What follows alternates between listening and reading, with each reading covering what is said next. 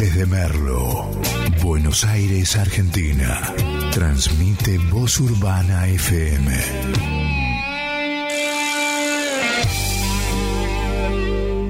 Que la noche no te haga sentir solo, porque en las noches estamos nosotros. Voz Urbana FM, la radio comunitaria de Merlo. Dándote lo mejor de la radio. Reñido contra todas las normas sociales, se han agrupado para manifestar su rebeldía. ¿A qué? Según algunos, a lo tradicional. Buscan una fuga de la realidad. ¿Hacia dónde? Tal vez ni ellos exactamente lo sepan, pero no hay duda que esto es producto de una época de vacilaciones, donde la libertad muchas veces es tomada por un libertinaje incitado por las drogas. ¿A dónde quedó el ejemplo de la integración? Mala vida. Más de lo mismo, pero no tanto. Por voz urbana.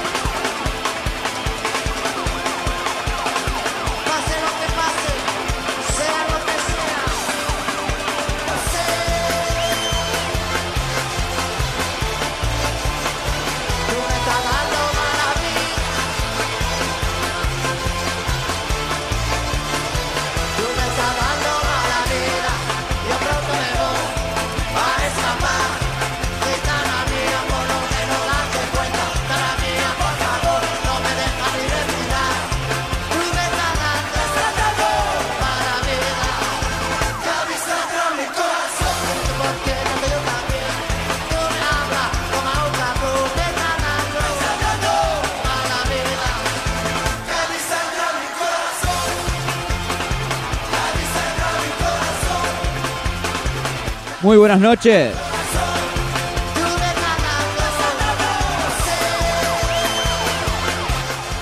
Hola gente, hola. Nos volvemos a encontrar acá en el aire de Voz Urbana.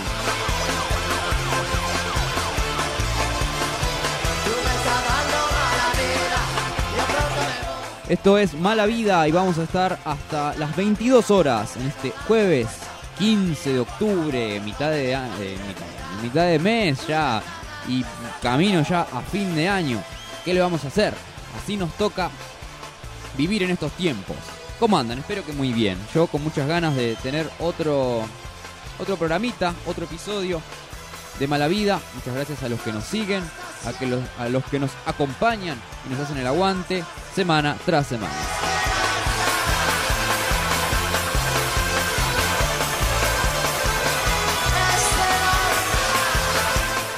Se pueden comunicar con nosotros por WhatsApp al 11 59 74 5402 11 59 74 5402 Nos pueden buscar en Facebook como Voz Urbana Radio y en Instagram como Voz Urbana 965. Así como también pueden encontrar el Instagram del programa Mala Vida Radio.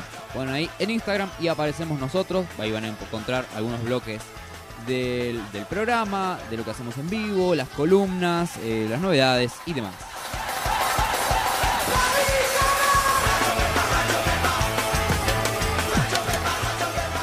Y así comenzamos.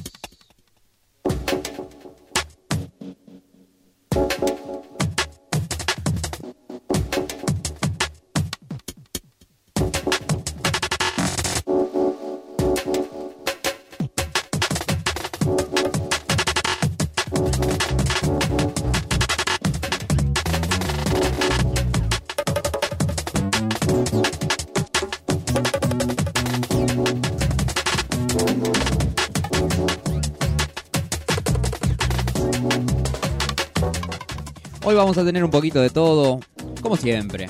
Vamos a pasar alguna data también de series y de cine, algunas recomendaciones, como venimos haciendo. Vamos a hablar de musiquita y vamos a escuchar música nueva. vamos a, picar ahí un disquito para poder compartir con ustedes los lanzamientos en cuarentena de, las bandas que siguen promocionando su material y que tienen la amabilidad de subirlo gratis a internet. Así que quédate también con nosotros. Después vamos a hablar un poquito de, de- actualidad. Un poquito, me tengo que sacar el un poquito, porque lo digo cada rato. Vamos a hablar también de actualidad porque hay cosas que nos aquejan como sociedad y como personas y como ciudadanos y demás. Pero ahí, siempre con un tono de optimismo. Hay que tener mucho optimismo y mucha esperanza.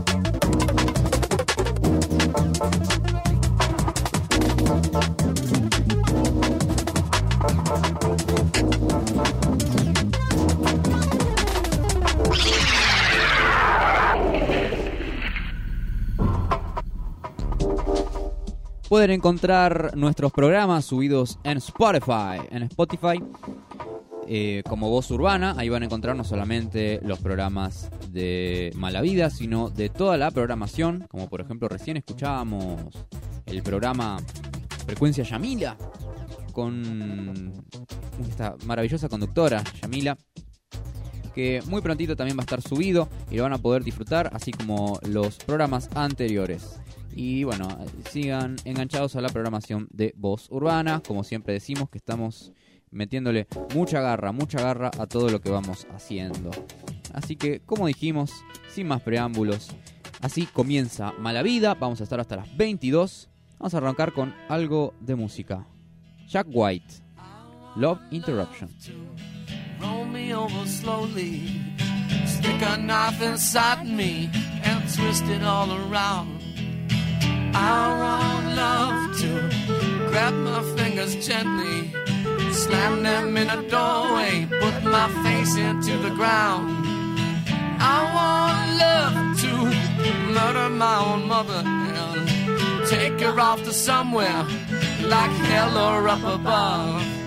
And I want love to change my friends to enemies, change my friends to enemies, show me how it's all my fault. I won't let love disrupt, corrupt, or interrupt disrupt, corrupt, or interrupt me. Yeah, I won't let disrupt, corrupt, or interrupt me anymore.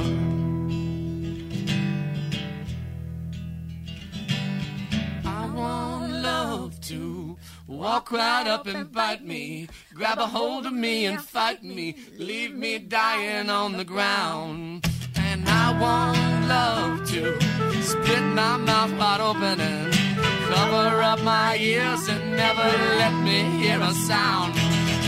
I want love to forget that you offended me or how you had defended me when everybody tore me down.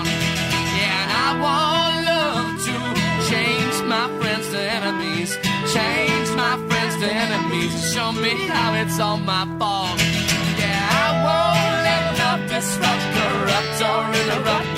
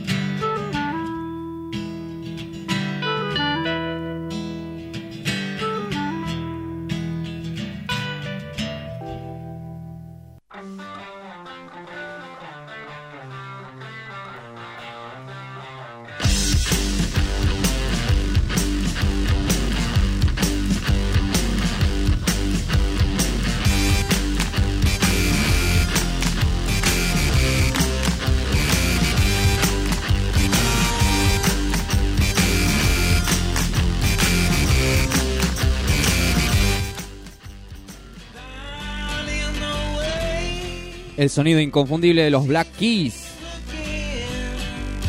Para arrancar este jueves, bien arriba.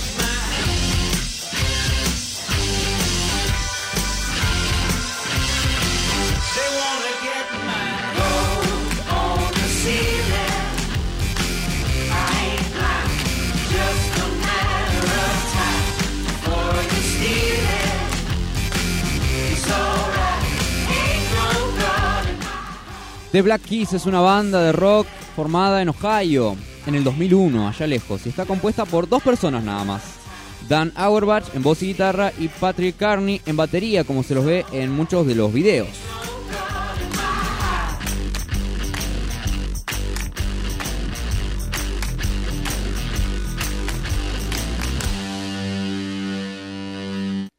Vamos a escuchar un poquito de esta banda. Hoy vamos a...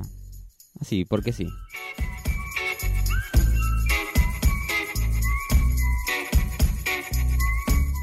El dúo comenzó de forma independiente, grabando música en sótanos y produciendo sus propios álbumes, como sí, se nota también mucho en el sonido, antes de emerger como una de las bandas más populares de garage rock.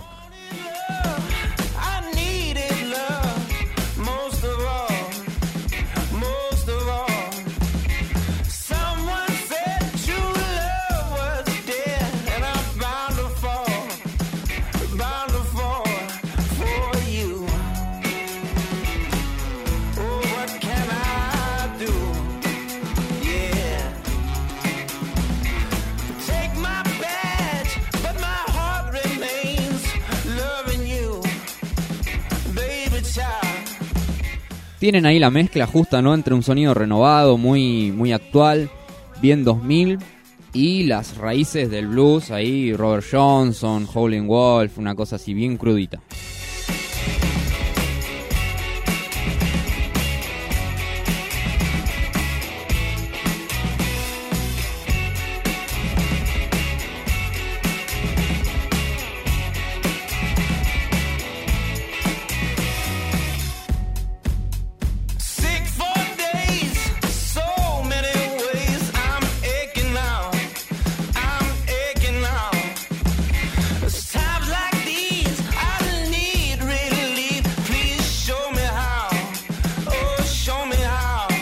Estamos escuchando Tighten Up, con el cual, bueno, saltaron al mundo comercial y les hizo ganar tres premios Grammy.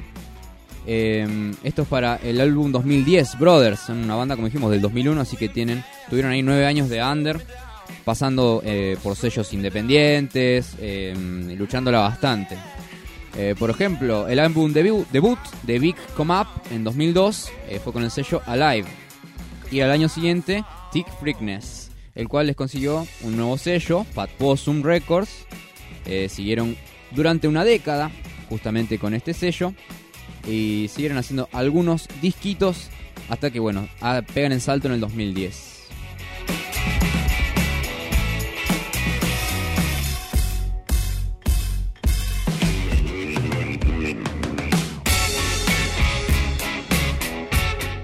También son una banda muy cuidada a nivel audiovisual, tienen una búsqueda siempre con eh, tener em, también videos interesantes y que impacten. Por ejemplo, un video que, que ha dado muchas vueltas para cuando se estrenó en realidad es el de esta canción, Lonely Boy, que cada tanto la pasamos y la, y la usamos también, que es la de este hombre, la de este hombre afro, la de este hombre negro bailando. Es eh, toda la canción con un hombre bailando, es maravillosa.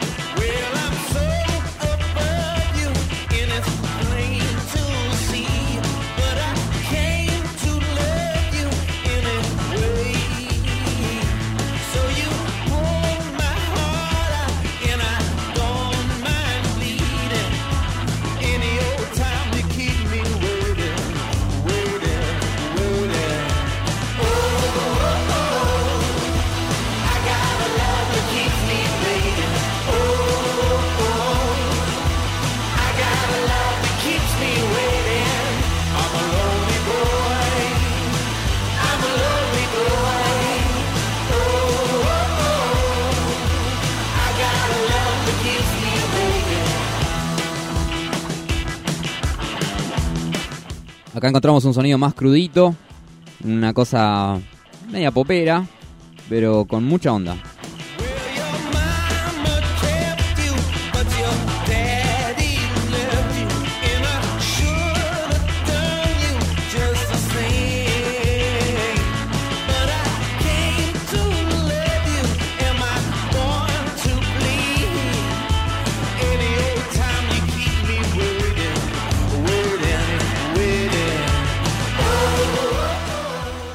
Los Black Keys han logrado gran reconocimiento y aclamación por parte de la crítica desde que su álbum debut fuera ovacionado por la Rolling Stone. La revista Time los nombró como uno de los 10 mejores conciertos del 2003, detrás de Outkast y The White Stripes. Han teloneado a Beck, a Radiohead y han salido de giras con otros como Slater Kinney y participaron en el Lollapalooza del 2005. Además recibieron gran apoyo del influyente locutor británico John Peel. Aparecieron en Late Night with Conan O'Brien y en el Late Night en el Late Show, perdón, de David Letterman.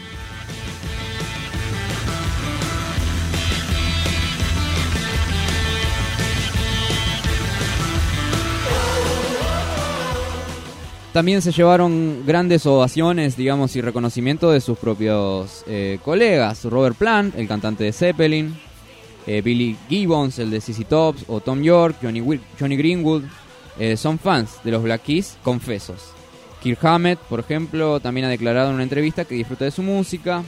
El baterista de los Arctic Monkeys fue visto con una camiseta del grupo en varios conciertos y en una entrevista para MTV. Axel Rose, el vocalista de los Guns, se le señaló que el álbum El Camino de 2011 fue su favorito durante aquel año en que este fue publicado.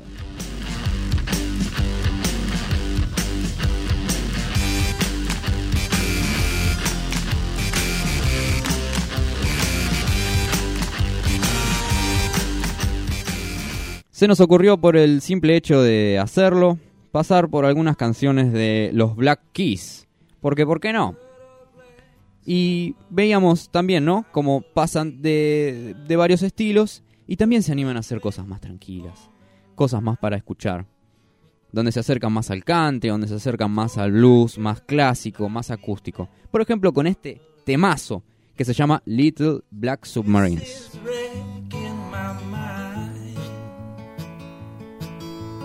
Oh, can it be? The voices calling me, they get lost and out of time. I should have seen it glow, but everybody knows that a broken heart is blind that a broken heart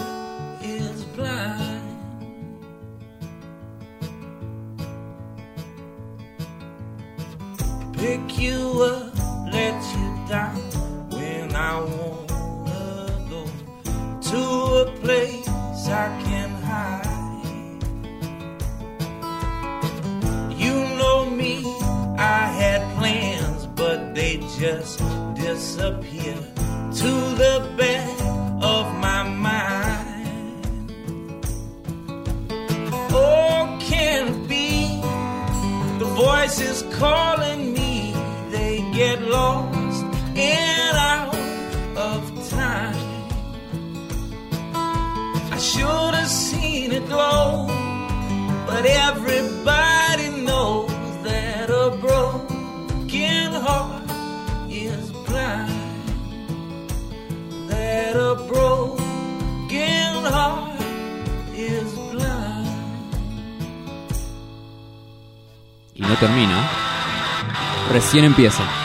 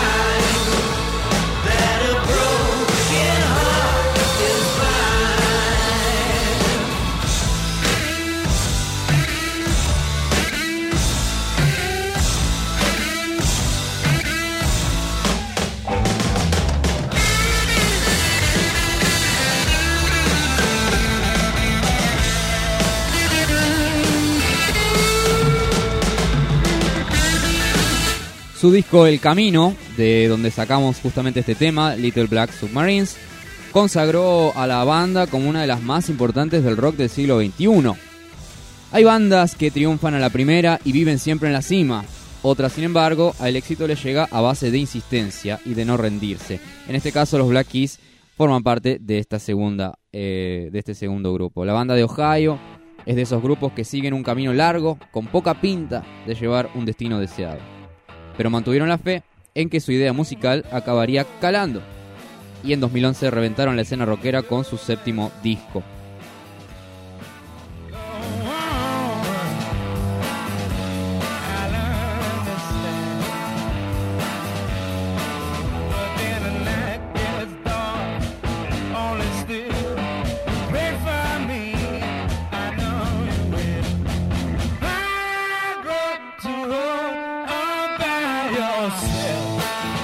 Del 2011 nos vamos al 2002 sin escalas.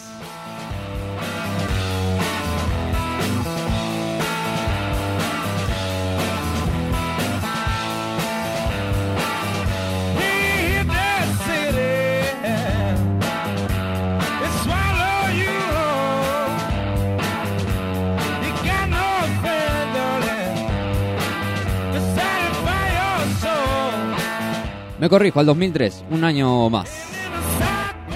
Eh, por aquella época salía, como dijimos, Thick Freakness, el segundo disco de los Black Keys, y aparecía estos temas como Hard Row, donde vemos que hay un, un sonido ahí bien crudito, bien, bien viejito. Y en una nota se dice justamente que estas eh, grabaciones ¿no? no podían ser más simples ni más efectivas. Eso es lo que tiene usar una grabadora de 8 pistas como se hacía en los 60. Así que acá vemos que está hecho bien artesanalmente esta música.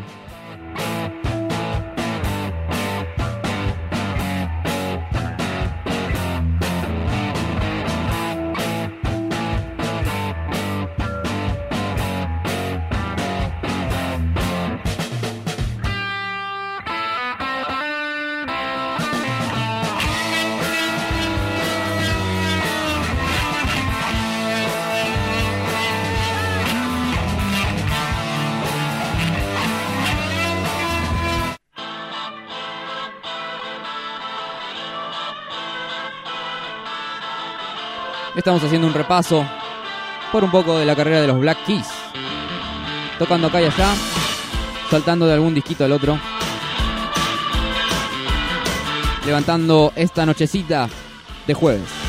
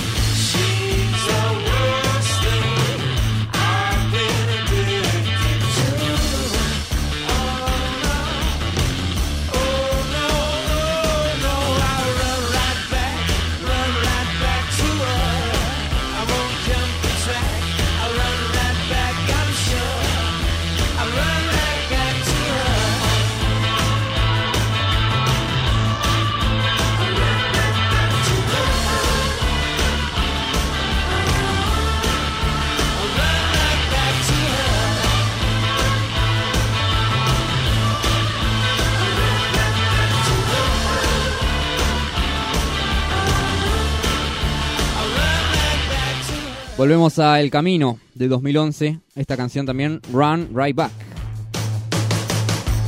Forma parte de este disco increíble, como decíamos, ¿no? Que lo llevó también al mainstream. Y a ocupar también los primeros puestos de, los grandes. De los grandes. eh, ¿Cómo se dice? De los billboards, digamos, no sé cómo se dice. De las listas de canciones. ¿eh?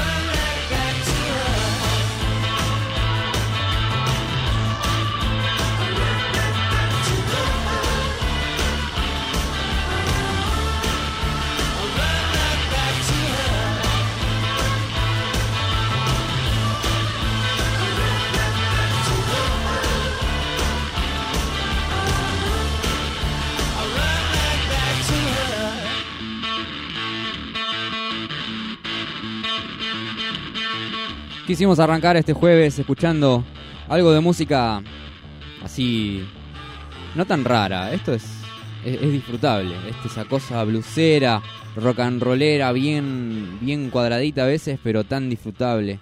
Y, y nos, nos queremos ir de este bloque más tranquis. Vamos a, a darle un ratito a este tema, que es antirradio, porque es un poco largo.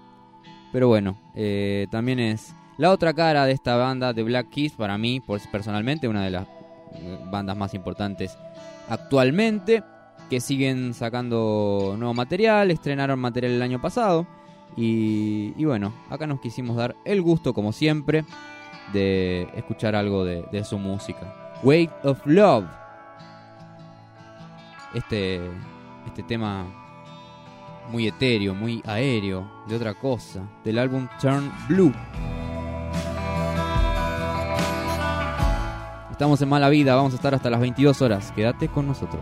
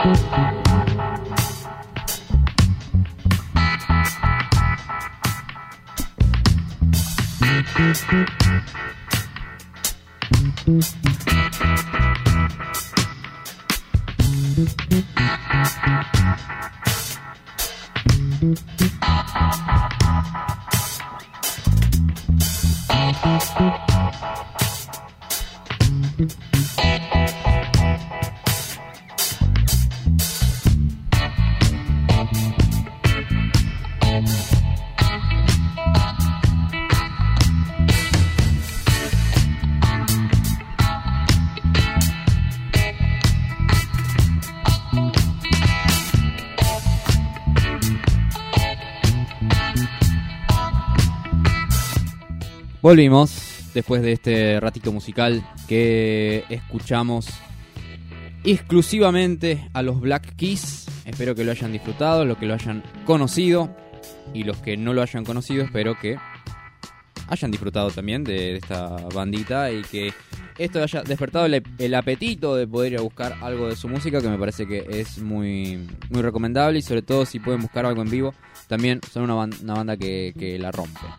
Vamos a hablar un poquito, vamos a tirar una data eh, que creo que ya la nombramos la semana pasada, la verdad que no recuerdo porque mi memoria es frágil. No creo por las fechas. Bueno, se larga el Festi Freak 2020 y te damos una guía para seguirlo desde casa. Vamos a encontrar más de 100 películas para ver en la edición por streaming y gratuita del Festival Platense. Como dijimos, el Festival Internacional de Cine Independiente de La Plata, llamado FestiFreak. Comenzó el 9 y se va a extender hasta el 31 de octubre.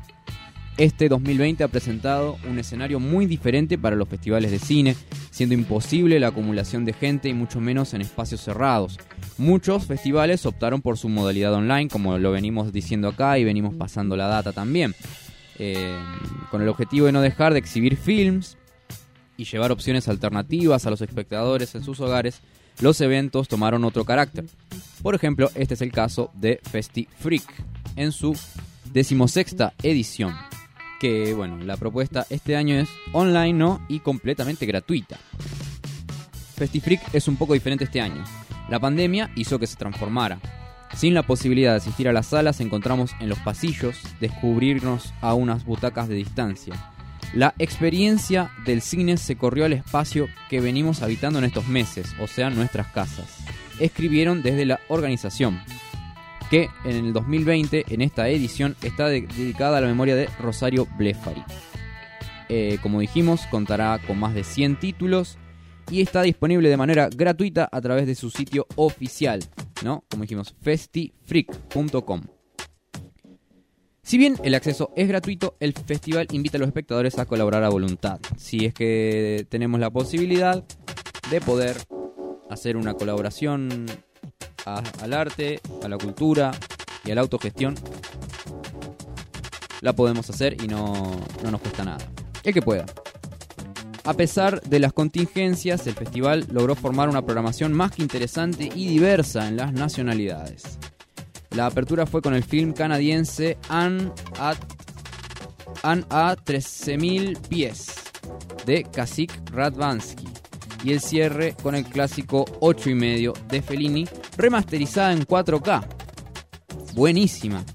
Pero bueno, habrá que ver si corre, si la vemos online tenemos que tener una, una, una pantalla que proyecte y que realmente se vea en 4K, si no es medio el pedo. Pero genial, para aquel que no lo haya visto, es una nueva experiencia. Esto no también como veníamos nombrando, que hay muchas, muchas películas que se están haciendo remasterizando en formato Ultra HD y demás, como decíamos la semana pasada con el caso de Volver al Futuro. Eh, se destacan films como La Botera, que forma parte de la competencia de largometraje- largometrajes argentinos, perdón, Wilcox y el cortometraje de Agustina Comedy Playback, Ensayo de una despedida. También encontramos eh, largometrajes como de, noche de la noche a la mañana y Las poetas visitan a Juana Viñosi. Eh, pueden encontrarlo también en Instagram como Festi Freak Film Fest. Ahí van a encontrar también toda la data y, bueno, las, las competencias de los largometrajes y demás eh, yerbas en lo que respecta al FestiFreak 2020 de este año. Así que bueno, ya arrancó hace un par de días nomás, seis días atrás, y se va a extender durante todo el mes.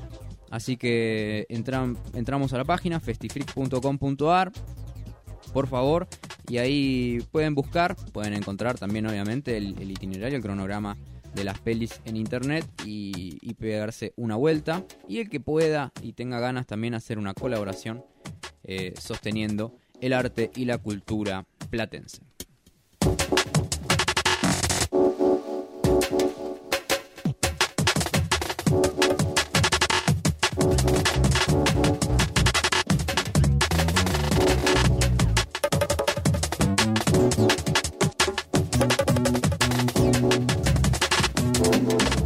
La Rolling Stone habla justamente del aniversario de un disco que ha marcado la historia, a 20 años de Kid A, el disco de Radiohead que abrió el siglo XXI.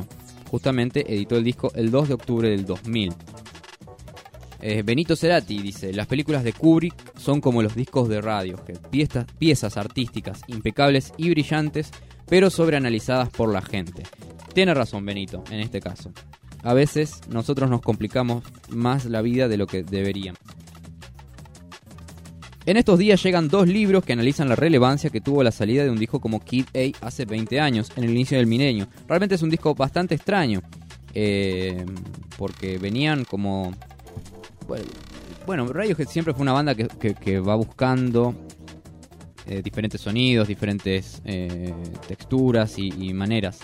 Venían aparte de, de- sus discos más consagratorios, tal vez, de Benz, em, OK Computer y Kid A, Kid A, ¿no? Eh, ya es un disco más, más experimental, donde hay unos soniditos medios raros. A ver, vamos a escuchar un poquito de fondo mientras hablamos de este disco. Kid A, eh, como dijimos, que abre el, el, el siglo. Este que hemos arrancado. Venían justamente los chicos de Radiohead, The Benz del 95, después sacan OK Computer en el 97, se pegan un descansito y aparece Kid A justamente para este año. Que habría con, abre, Everything in its right place.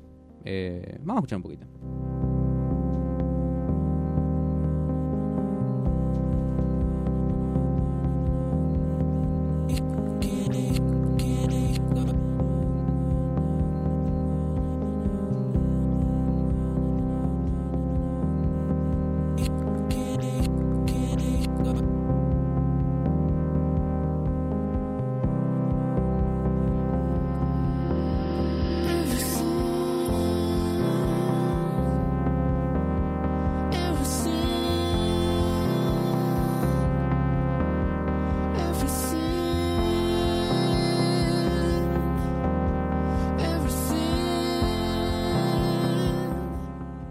Página nos dice en, una, su columna de Cultura y Espectáculos, un libro analiza la obra clave de la banda de Tom York, el disco con el que Radiohead reapareció completamente.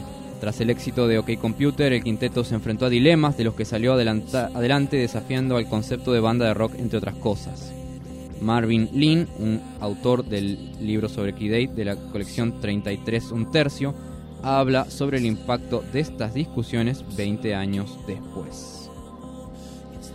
En 1999, Radiohead era más un dilema que una, banda. Tom York eh, odiaba escuchar su voz multiplicada por el éxito de OK Computer. Estaba peleado con la melodía y el concepto de grupo de rock, y tanto él como sus compañeros se resistían a la imposición de la industria de replicar el suceso. Hay un documental muy bueno, muy bueno, que, que data justamente de esta época, de la época de OK Computer, que ya les voy a decir el nombre, pero ahora no. Eh, el fin del siglo traía bajo la manga discusiones sobre el poder de las marcas y la camaleonización del capitalismo, el estado del planeta y el curso directo hacia el colapso ambiental, pero también del lugar que las figuras surgidas del entretenimiento podían tener en la conversación global. Bueno, en el caso de Tom York, hoy día es un, eh, es un activista ¿no? por eh, la ecología y por un montón de, de, de cosas muy, muy, muy interesantes. Es un hombre muy comprometido socialmente. Fue entonces que esta banda, tan trabajosamente estuvo a punto de disolverse en el proceso, se reinventó a través de este disco. Un disco coproducido por Nigel Godrich, en el que convivían las formas de generar arte del dadaísmo y la política nunca expresadas de modo explícito. El álbum llegó a las bateas el 2 de octubre del 2000 y 20 años más tarde, muchas de las preguntas y cuestionamientos que planteaba Key siguen vigentes o incluso se han tornado más urgentes.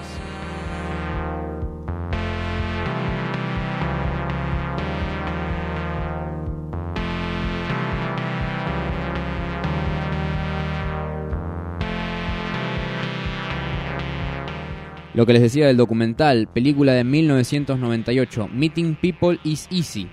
Eh, lo pueden encontrar en YouTube. Está ahí subido en una calidad media trambólica, pero, pero se ve.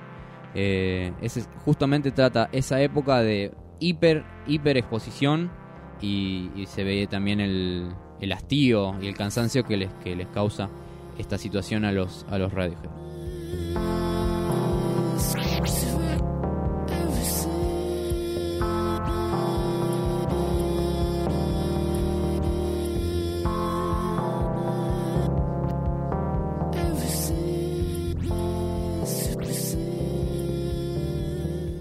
Kid A fue político y visceral a la vez, reflexivo y abstracto, sólido y contradictorio, escribió Marvin Lin en la introducción del libro. Fue considerado una innovación musical por sus fans y pastiche híbrido por sus críticos. Fue activamente criticado y no fue consumido de un modo pasivo. Fue una aberración cultural asimilada que nunca dejaría de gruñir, un- una subversión del capitalismo que produciría eventualmente muchísimo capital. Eh, irónicamente. Fue el medio a través del cual el constante bla bla bla de la industria musical crecería hasta casi sofocar las incesantes protestas y exploraciones estéticas del álbum. El disco, en resumen, fue muchas cosas distintas para muchas personas. Para Mickey Day fue un boleto hacia la trascendencia. Citando justamente a Benito Cerati, realmente es una banda que ha sido sobreanalizada muchas veces, pero que a veces sí con sentido y con razón, y otras veces simplemente por esnovismo.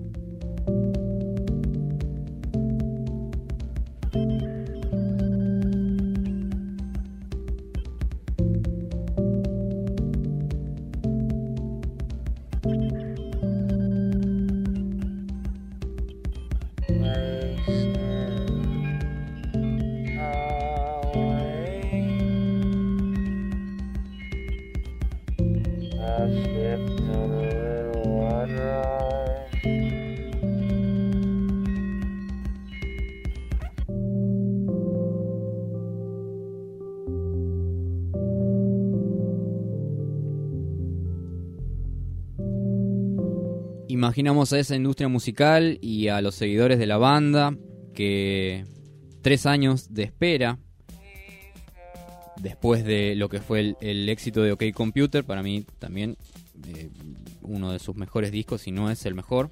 Eh, la cara que habrán puesto cuando empezaban a escuchar este tipo de composiciones, buscadas más desde lo electrónico, buscadas más desde lo abstracto, lo surreal. Realmente habrá sido un desconcierto completo y total. Pero también de eso tiene que ver el crecimiento y el, proceso que, vive una banda como esta, como le ha pasado a muchas bandas, que constantemente se quieren ir reinventando y van encontrando eh, lugares por donde hacerlo.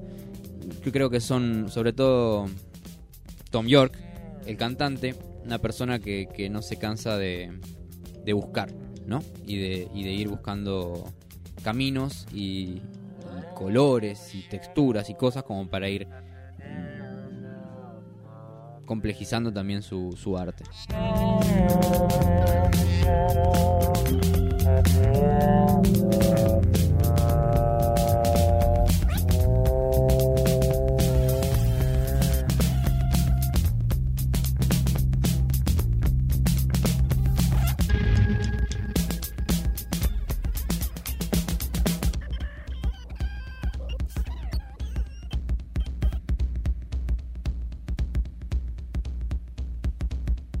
Veinte años después de Key las políticas de derecha dominan la mayor parte de Occidente y Trump niega la existencia del cambio climático.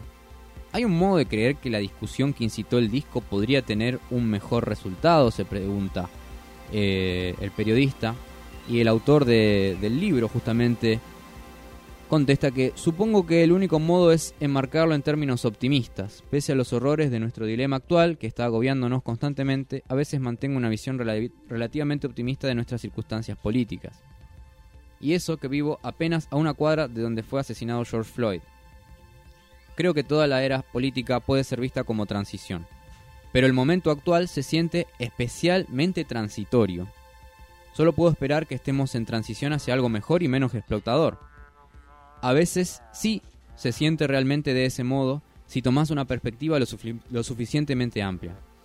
Los progresistas han tenido una voz más escuchada en estos días que en los años recientes, y el incremento, el incremento del acceso a la información, el cuestionamiento de las fuentes informativas y los estudios sobre los medios podrán con suerte ayudarnos a atravesar la incomprensible sobreabundancia de información que se nos tira encima cada día.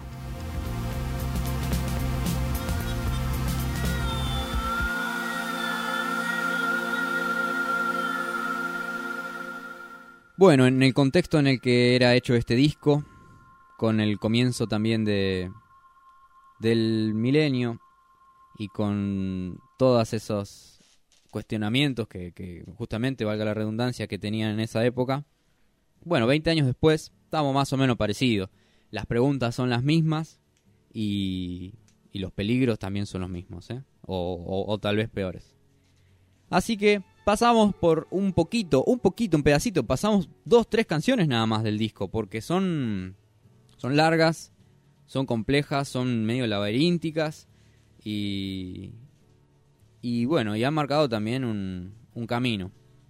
La banda Radiohead, también otra vez a criterio completamente personal, eh, todos los discos son, son muy buenos y no creo que haya desperdicio. Aquel que, quiera acercarse, que se acerque sin miedo y, y que disfrute. Es como decíamos, lo que nos pasaba con Bob Dylan, eh, con el disco, el último que sacó, que es de una escucha y capaz que metes otra y capaz que escuchas un ratito más y capaz que él otra vez y entra. Así que eh, eh, encárenlo con paciencia al que le interese y, tienen, y tenga ganas. Vamos a escuchar How to Disappear Completely. Ya lo estamos escuchando en realidad. Vamos a dejarlo correr hasta el final y volvemos en un ratito. Son las 9 y 2 minutos, ya pasó una horita. Y falta una hora más.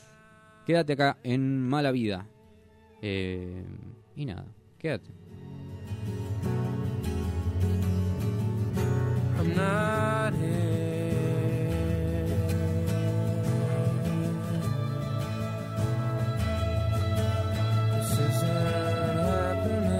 Mala vida, hasta las 22, por voz urbana.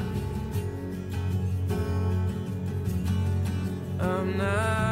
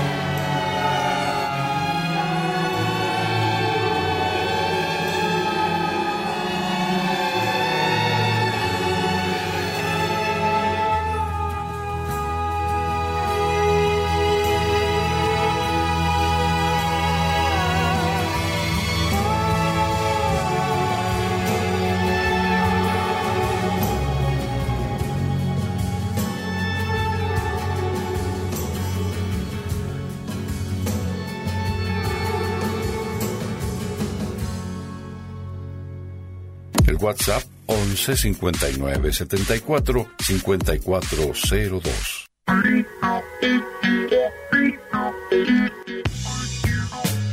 Porque todo tuvo un comienzo y todo tiene continuidad.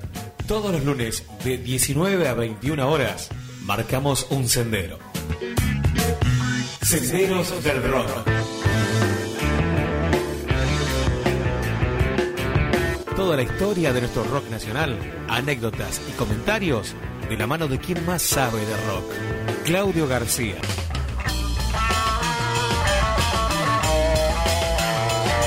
Lunes de 19 a 21 horas, Senderos del Rock. Escuchanos en Voz Urbana Radio.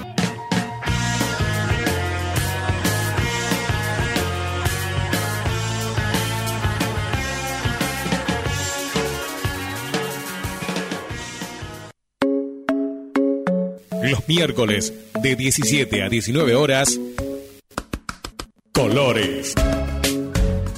Un programa que promueve el arte y el talento. Colores, aquí por Voz Urbana. Conduce Mica Amarilla. I'm in love with the shape of you.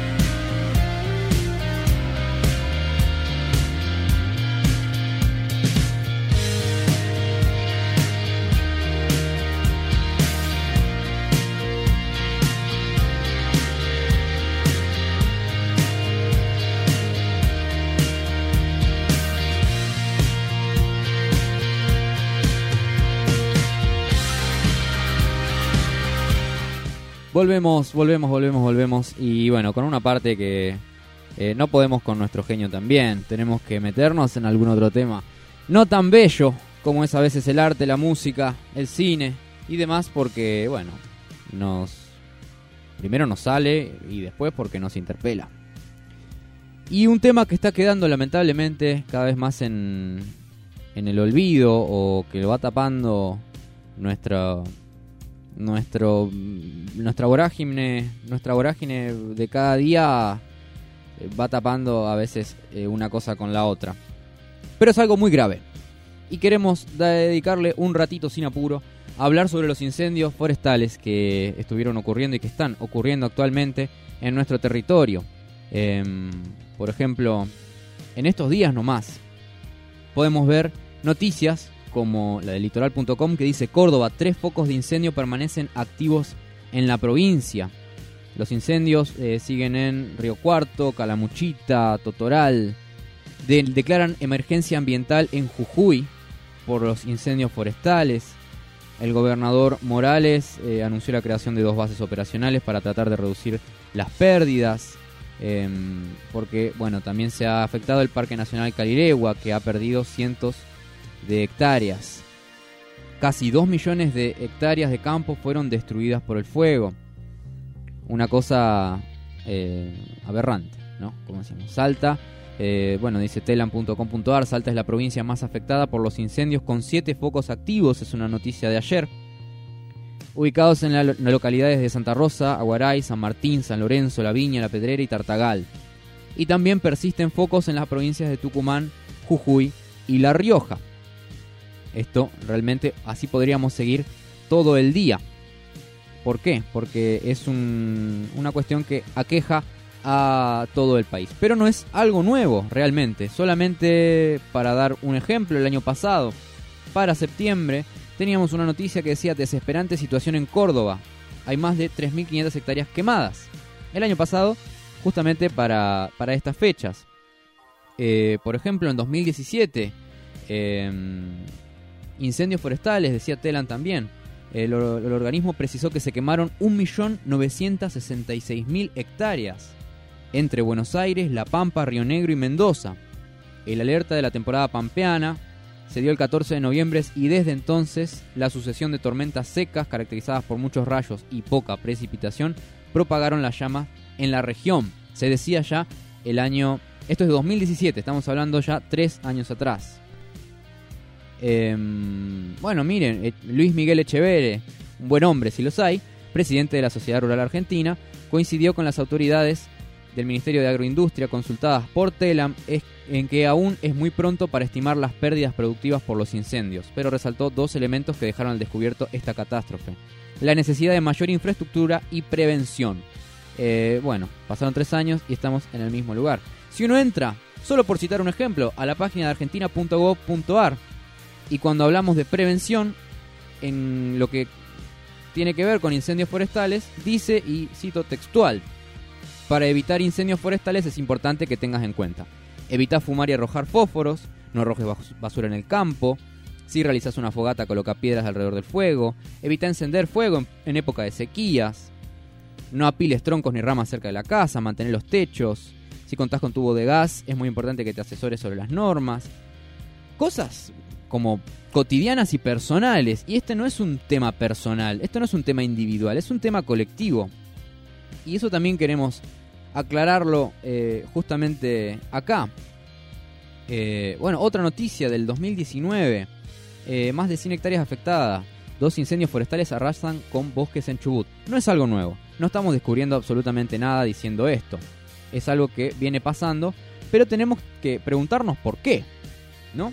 ¿Y por qué ahora nos pasa esto? ¿Y qué posibilidades hay que siga ocurriendo en el futuro? Bueno, muchas. Ya se lo adelanto. Muchas un eh, trabajo del Ministerio de Producción y de la Secretaría de Agroindustria hace un recuento de los incendios forestales entre 2011 y 2017. Y dice, por ejemplo, que entre los años 2010 y 2015, Argentina fue uno de los 10 países con la tasa de deforestación más alta del mundo. Cada año desaparecía el 1,1% de su superficie boscosa. Estamos hablando de miles y miles de hectáreas. Actualmente ese índice bajó a la mitad, pero sigue siendo un valor alto si se lo compara con el promedio mundial que es de 0,08.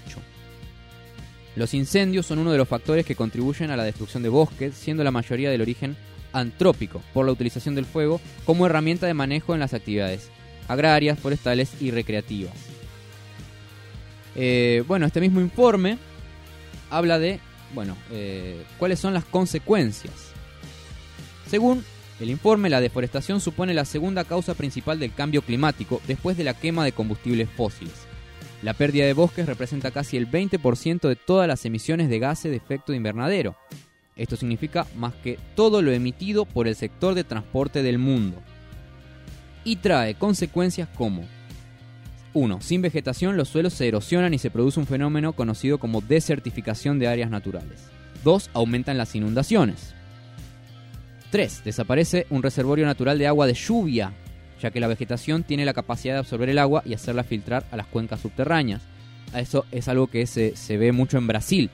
Eh, se calcula que en ciertas regiones del Amazonas hay tanta agua eh, de lluvia condensada como, eh, como en, la superficie misma. Entonces con la pérdida de bosques, justamente también se pierde eh, este reservorio de agua. Bueno, por otro lado, con esta misma pérdida de bosques también se pierde biodiversidad, tanto animal como vegetal, es obvio, y esto es algo gravísimo, y que todavía no vimos los resultados. Finalmente, aparece un problema social, la migración forzada de comunidades que históricamente vivieron de la explotación de los bosques. Eh, los incendios, como decía, este, estamos hablando de un, de un trabajo eh, público hecho por el, por el, por el Estado, ¿no? Secretaría de Agroindustria, como dijimos. O sea que el, análisis y el diagnóstico lo tenemos bien hecho hace tiempo. Lo que falta es implementarlo. Los incendios son uno de los factores que contribuyen a la destrucción de los bosques, siendo la mayoría, bueno, como ya lo habíamos leído, eh, pero para que el fuego se origine deben existir otras variables vinculadas a las condiciones climáticas y a la disponibilidad de combustibles. Eh, vamos a escuchar un poquito de una nota que hicieron al, subsecretario de Gestión de Riesgo y Protección Civil del Ministerio de Seguridad de la Nación. El funcionario señaló que el fuego en Catamarca está controlado, en Santa Fe está contenido y los focos que había en Corrientes están extinguidos. Vamos. En este momento tenemos incendios activos en Córdoba, en la zona de Villa de Soto y en departamento malagueño, los cuales están activos.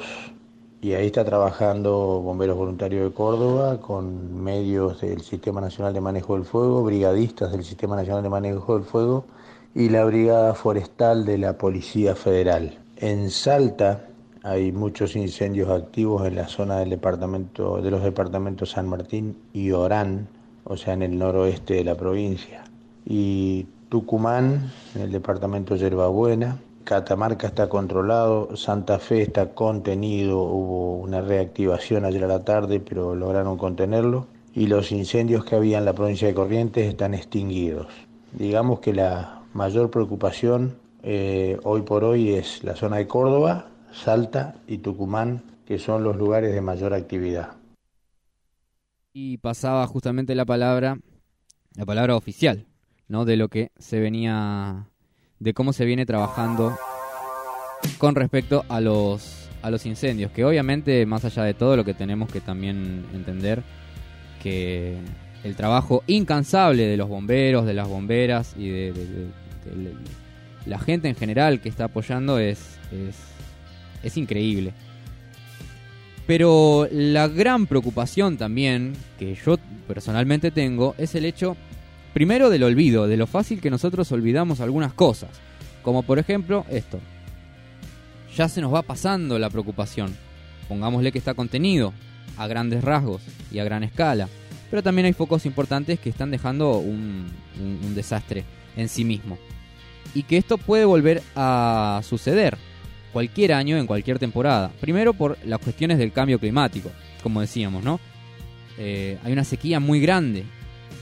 Entonces por eso, eh, eh, incendios que en otra época eran, eran focos muchísimo más chicos que se podían controlar, ahora eso- hacen un desastre.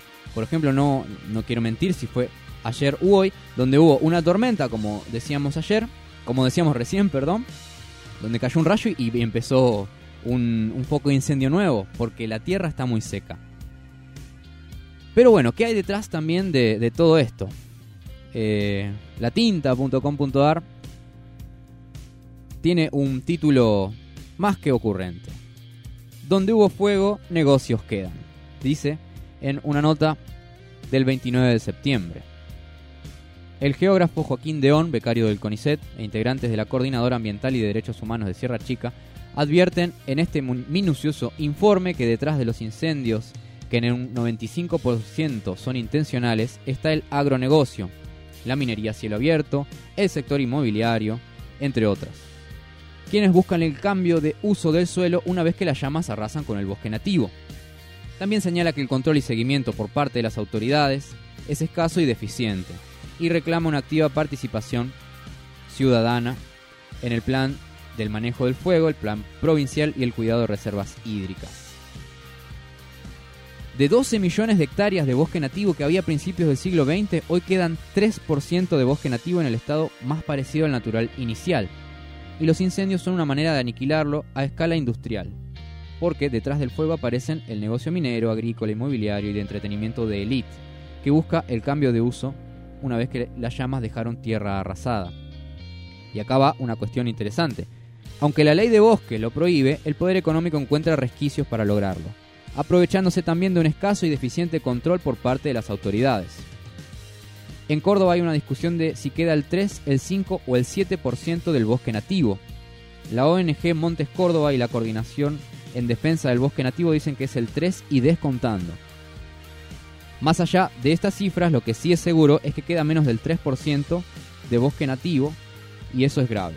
Incluso la tragedia de las inundaciones de 2015 fueron la, la consecuencia de los graves incendios del 2012 y 2014 por la pérdida de masa fo- forestal en cuencas. No sé si se entiende, ¿no? ¿Cuál es la, la relación entre inundaciones y sequía y, deforestación también? ¿No? Porque donde hay un terreno deforestado, no hay vegetación que, que pueda absorber toda ese agua, entonces corre.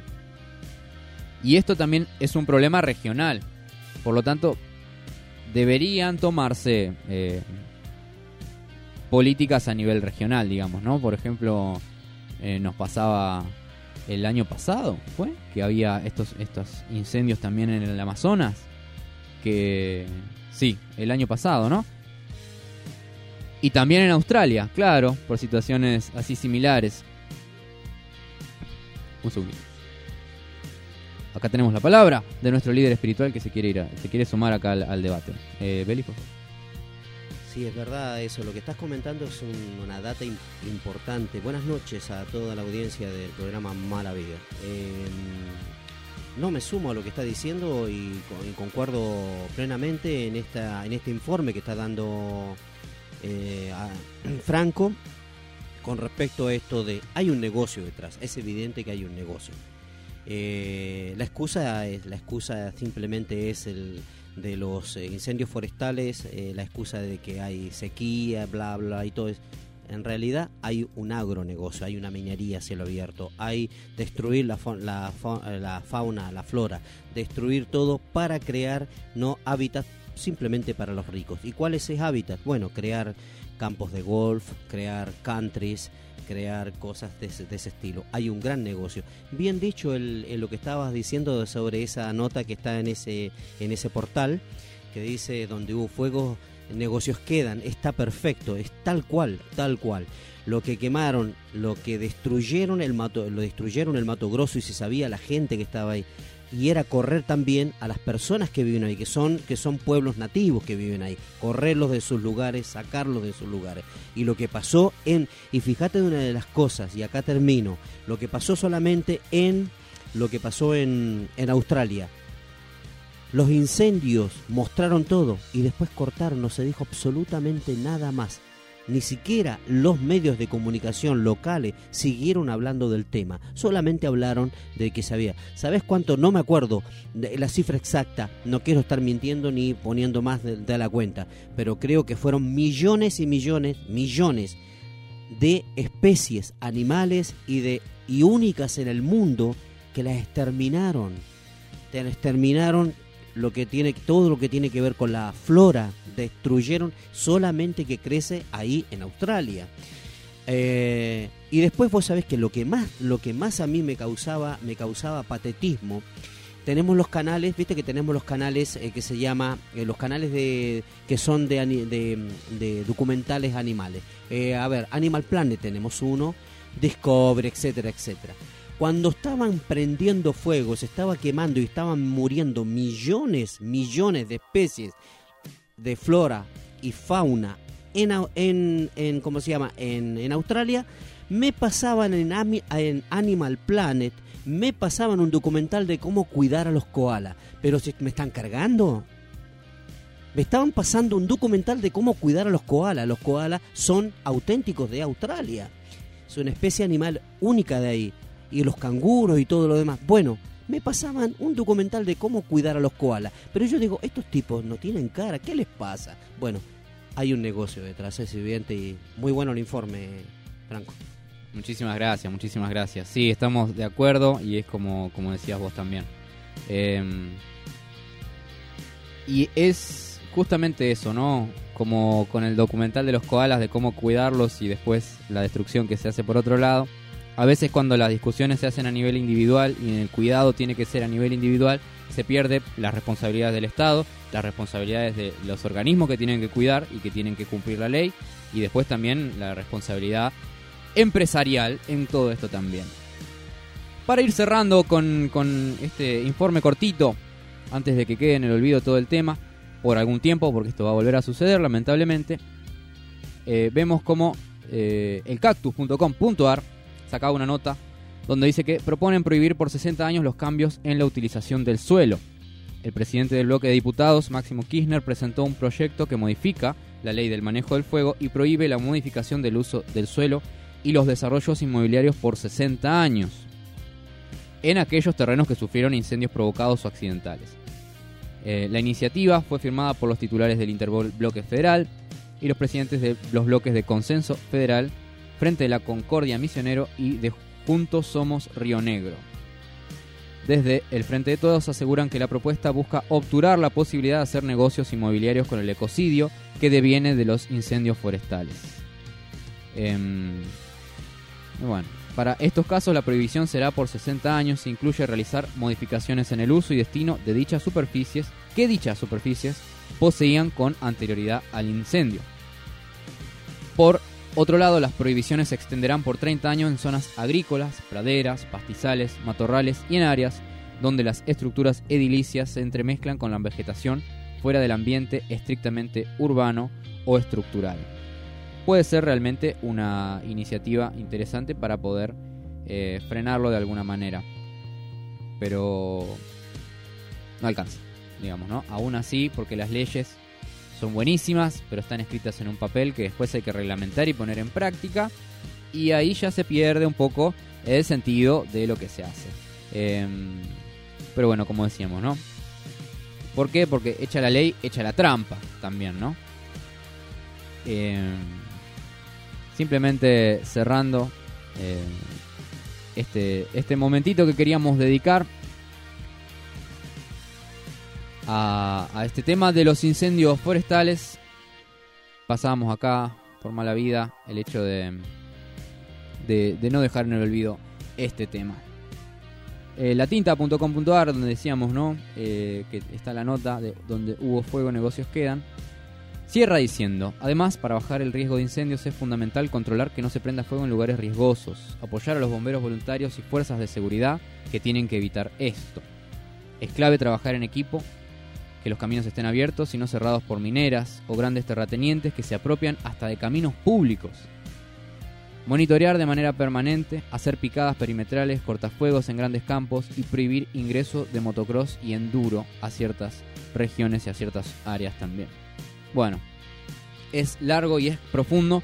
Obviamente, para eh, preguntas complejas no hay respuestas simples. Pero nada, dejamos picando algunas preguntas, por lo menos desde este humilde lugar.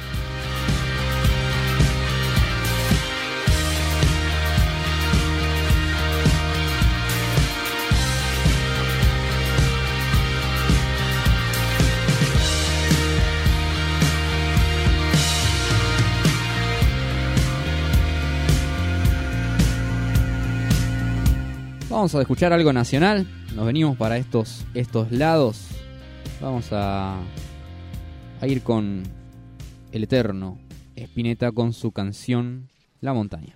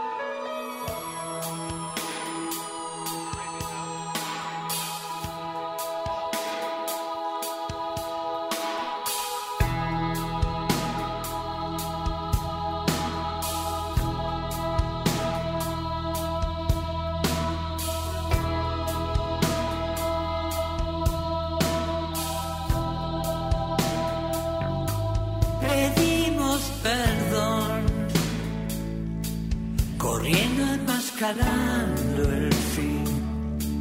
Por eso te busqué, por eso diseñé la máquina de ser feliz, plateada y lunar, remotamente digital.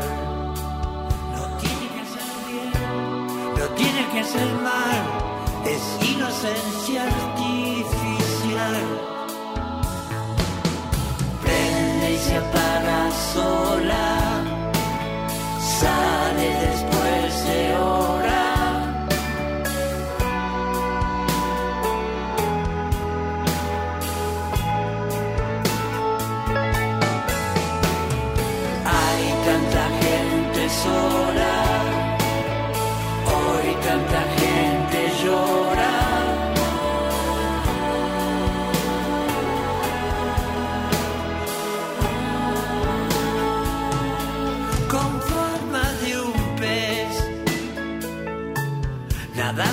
No sé si la logré, no sé si la pedí o simplemente estuvo ahí. Un día se me fue, un día se me fue. Ese día yo volví a reír. Y la felicidad no existe en soledad, la máquina no puede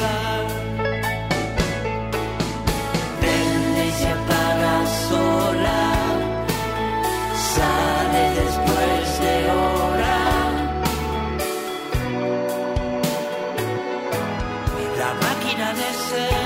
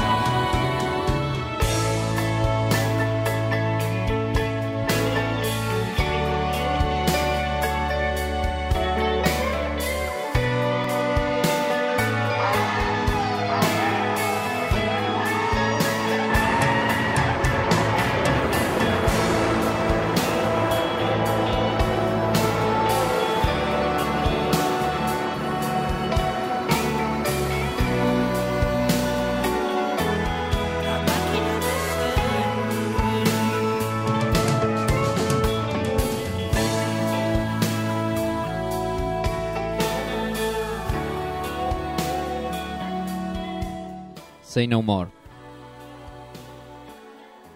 La máquina de ser feliz de su disco eh, La Torre de Tesla, el último disco de Charlie. Eh, bueno, 9 y 37 pm ya. Dios mío, hoy se pasó a los pedos el programa, pero literalmente a los pedos. Espero que, lo, hayan disfrutado también y que nada, que lo recomienden a sus familias, primos, tíos, hermanos, vecinos y demás. Así podemos llegar a cada, cada vez a, más oyentes, a más gente, que es eh, nuestro sueño más profundo. Como siempre decimos, quédense enganchados a Voz Urbana porque, porque tenemos no- novedades a cada rato. No terminamos de recuperarnos de, una sorpresa y ya empezamos con otra. Eh, pasamos rapidito. Los lunes. Vamos a tirar la programación. Lunes, a partir de las 13 y hasta las 16. 16 y pico en realidad. eh, Diego Gauna se toma las libertades de. de. de. de pasar algo de rock nacional. eh, de los 80, de los 90, de los 2000. eh, con su programa Magia Nacional. Después de las 19 hasta las 21.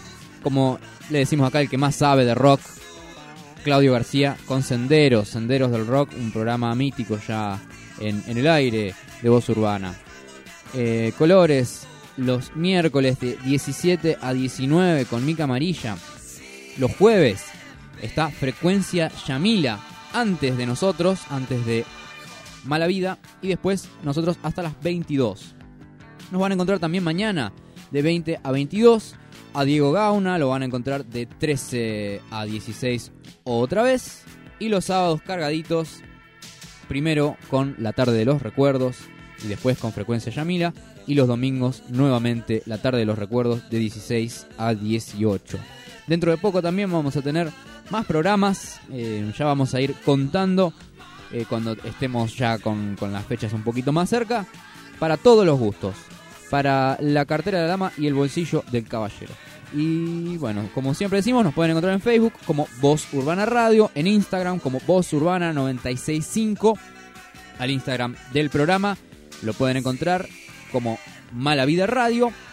Y búsquenos en Spotify si quieren escuchar los programas enteros de la radio, no solamente de este, sino de todos los programas. Y si te enganchaste en el streaming, si estás aburrido la noche, si no podés dormir, podés escuchar la repetición de los programas del día.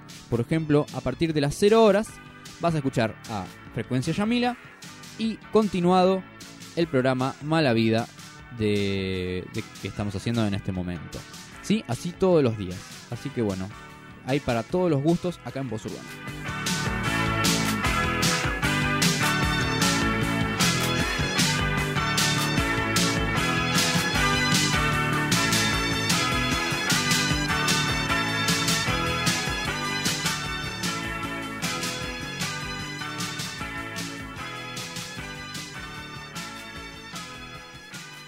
Mañana, mañana, mañana eh, adelantamos un poquito de lo que va a ser el programa. Un poquito dije otra vez. Eh, vamos a tener seguramente invitados. Así que no van a escuchar solamente mi voz, por suerte, y gracia de la vida. Eh, vamos a, a hablar con, con alguno de nuestros columnistas. Todavía no quiero, no quiero adelantar exactamente con quién para no tener que, mentirle a la gente en la cara en este momento. Pero bueno, el programa va, a venir más por ese lado. Vamos a meternos también con algo de actualidad, como hoy nos dimos el permitido de hablar de, los incendios. Vamos a seguir por ese lado porque me parece que, que también vale la pena y nos interesa y nos interpela. Y después, como siempre, musiquita, cine, series, eh, entrevistas, demás yerbas.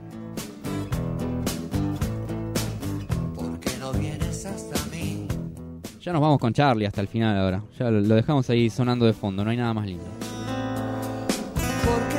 No, no sé si se nota que me gusta.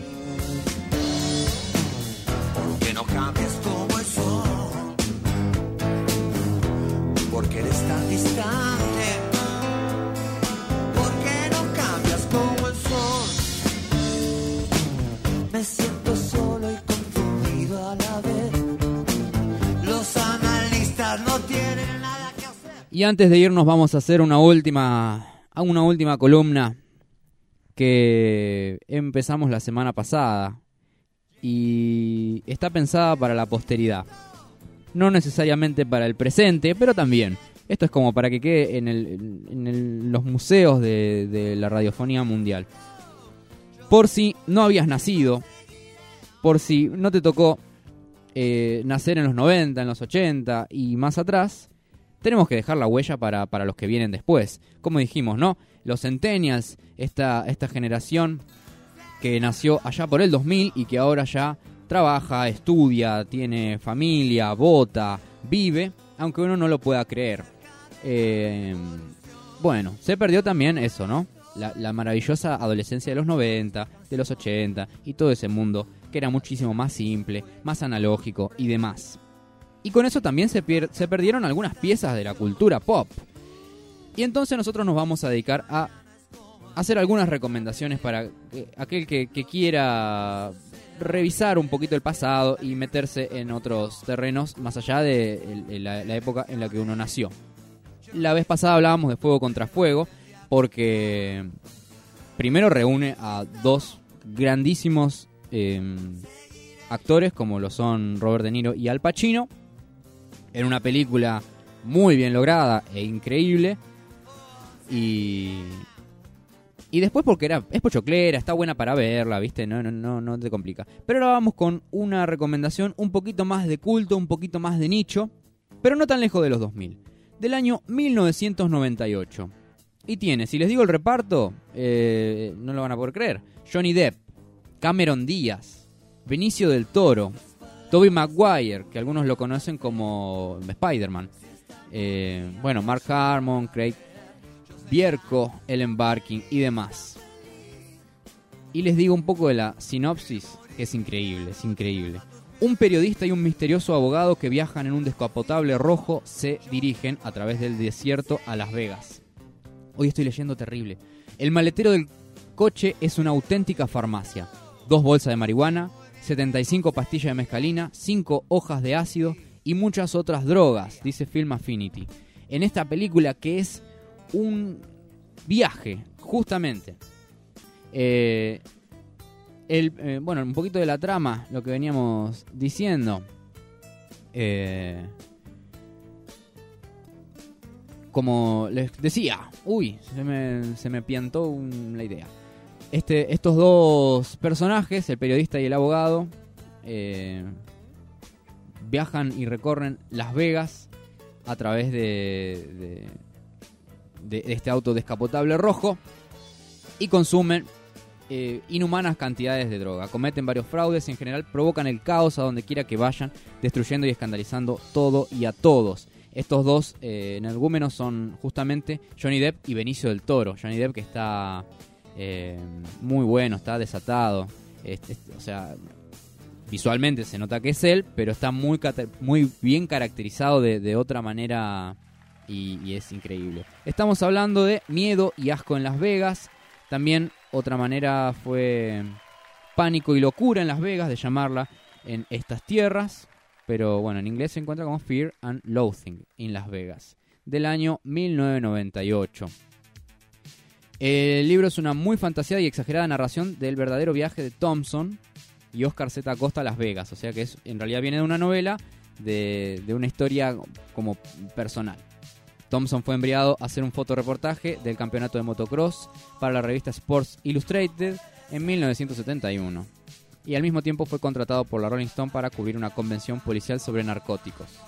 Antes de ser avisado sobre la carrera, Thompson estaba en Los Ángeles y informando sobre el asesinato de Rubén Salazar y las protestas raciales que ocurrieron tras su muerte. Thompson escribió la mayoría de la novela en una habitación de hotel de la ciudad de California, Arcadia, en su tiempo libre mientras trabajaba en el artículo sobre Salazar justamente para la Rolling Stone. Eh, bueno, la historia sigue el viaje justamente de Thompson bajo el seudónimo de Raúl Duke y su abogado Oscar Z. Costa con el alias de Dr. Gonzo por una surrealista Las Vegas con la misión de escribir reportajes y al parecer más importante perseguir lo que Thompson llama el sueño americano, acompañado de estrafalarios personajes y una maleta repleta de drogas. La novela apareció por primera vez en dos volúmenes en el 71 y su adaptación fue dirigida por Terry Gilliam. en el 98. Eh, justamente Terry Gilliam, ex miembro de los Monty Python. Eh, bueno, fue, fue el que dirigió esta película. Está basada en esta novela. Y tanto el libro como la película muestran el desquiciado momento histórico que vivía la nación norteamericana de la época, marcada por Vietnam, la desaparición del sueño hippie y un movimiento artístico conocido como la generación Beat. Todo esto se muestra a través de la mirada de dos personajes enganchados a las drogas interpretados por Johnny Depp y Benicio del Toro, como dijimos. Pánico y locura en Las Vegas o miedo y asco en Las Vegas, si es una traducción más literal. Es una película muy buena, muy entretenida, del 98. Muy bien lograda, sobre todo visualmente. Es un viaje, literal. Y, y es para, para pegarse también ahí, una, para pegar, pegarle una miradita. No sé si está en, en Netflix. Vamos a preguntarle a Google. Pero pareciera que sí. Sí, pareciera que sí. Si no, creo que está inclusive hasta en YouTube, me parece. No, me parece que ya la sacaron de Netflix. ¿Qué cosa Netflix, eh? Esto de que saca y pone películas a lo loco. Pero bueno, búsquense en torrent. Eh, pongan ahí, verla online. Hay un montón de lugares. Así que ahí pasaba una una nueva recomendación para las generaciones venideras, para aquellos que nacieron eh, allá por el 2000 ya y se han perdido de parte de la cultura pop y de la industria del cine y de la música y demás de esas épocas. Si se quieren acercar un poco a ese mundo, allá por el 98 salía Pánico y Locura en Las Vegas de la mano de, esto, ¿no? Del director increíble que es Terry Gilliam de los Monty Python y con Johnny Depp y con Benicio del Toro.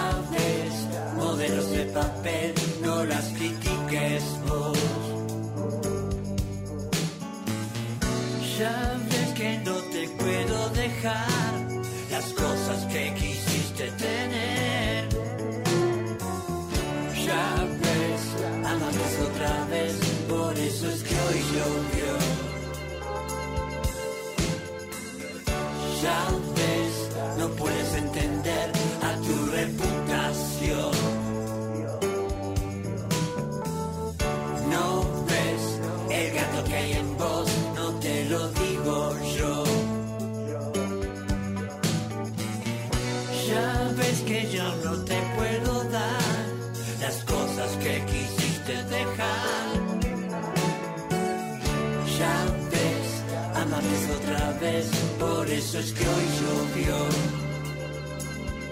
Me escapé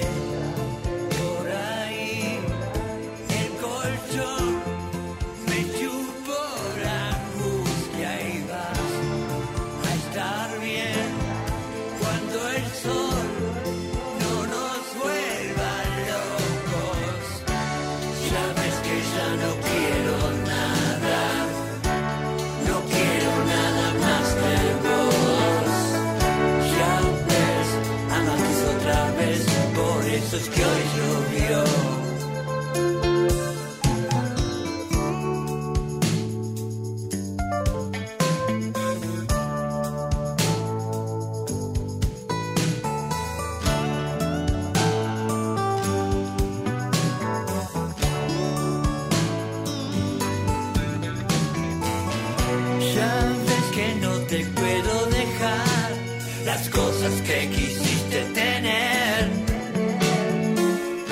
Ya ves, amames otra vez, por eso es que hoy llovió. Me escapé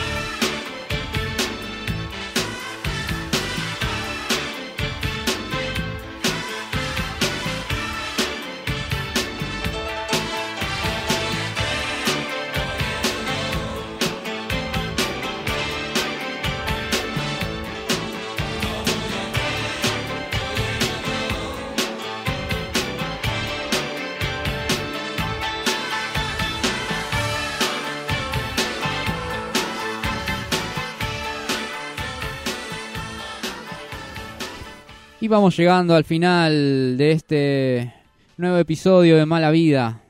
Ya nos separan tres minutitos de las 10 de la noche. Y la verdad que la hemos pasado bien. Hoy fue un día que se nos ha pasado volando, volando, volando el programa.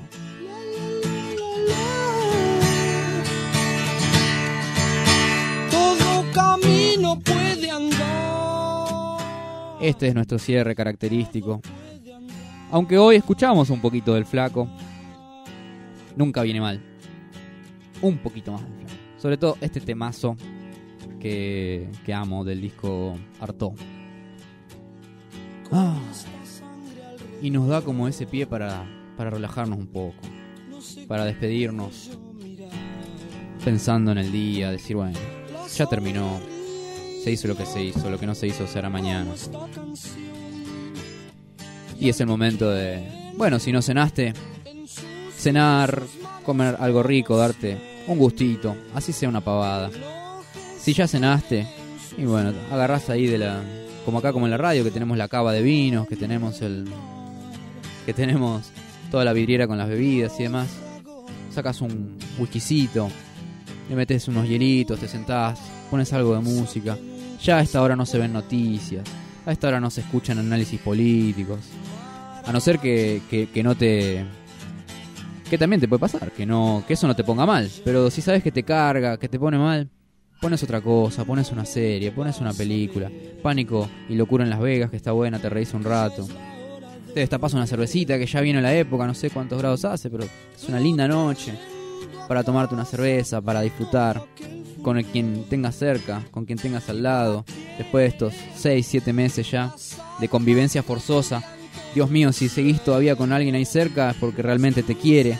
Si no se asesinaron mutuamente o simplemente, no sé, agarraron sus cosas y se fueron, entonces es porque realmente se quieren. Entonces aprovechen esta noche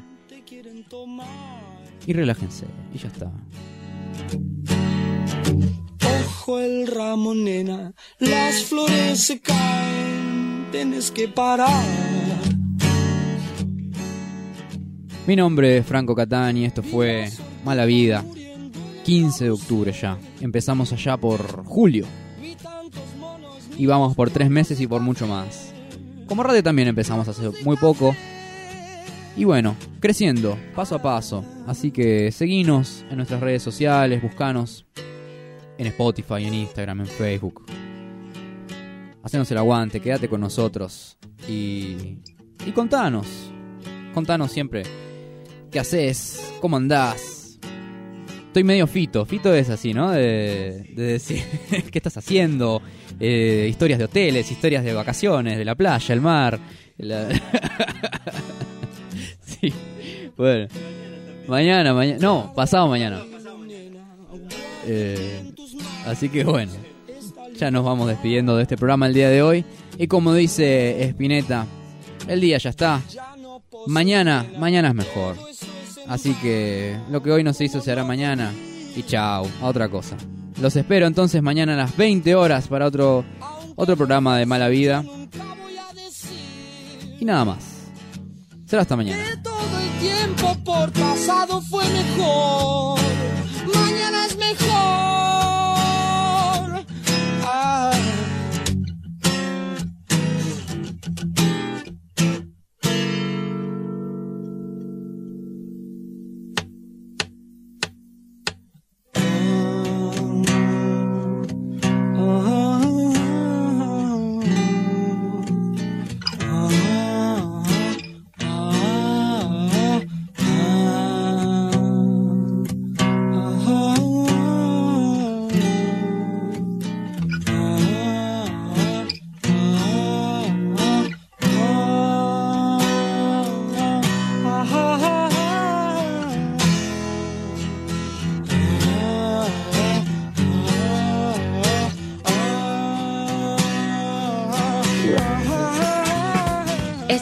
Mala Vida. Nos despedimos hasta la próxima. Si querés volver a escuchar este y otros programas, nos podés encontrar en Facebook como Voz Urbana Radio y en Spotify. También búscanos en Instagram como Mala Vida Radio. Eh, a mal tiempo buena cara y vamos arriba. Muchas gracias y hasta pronto.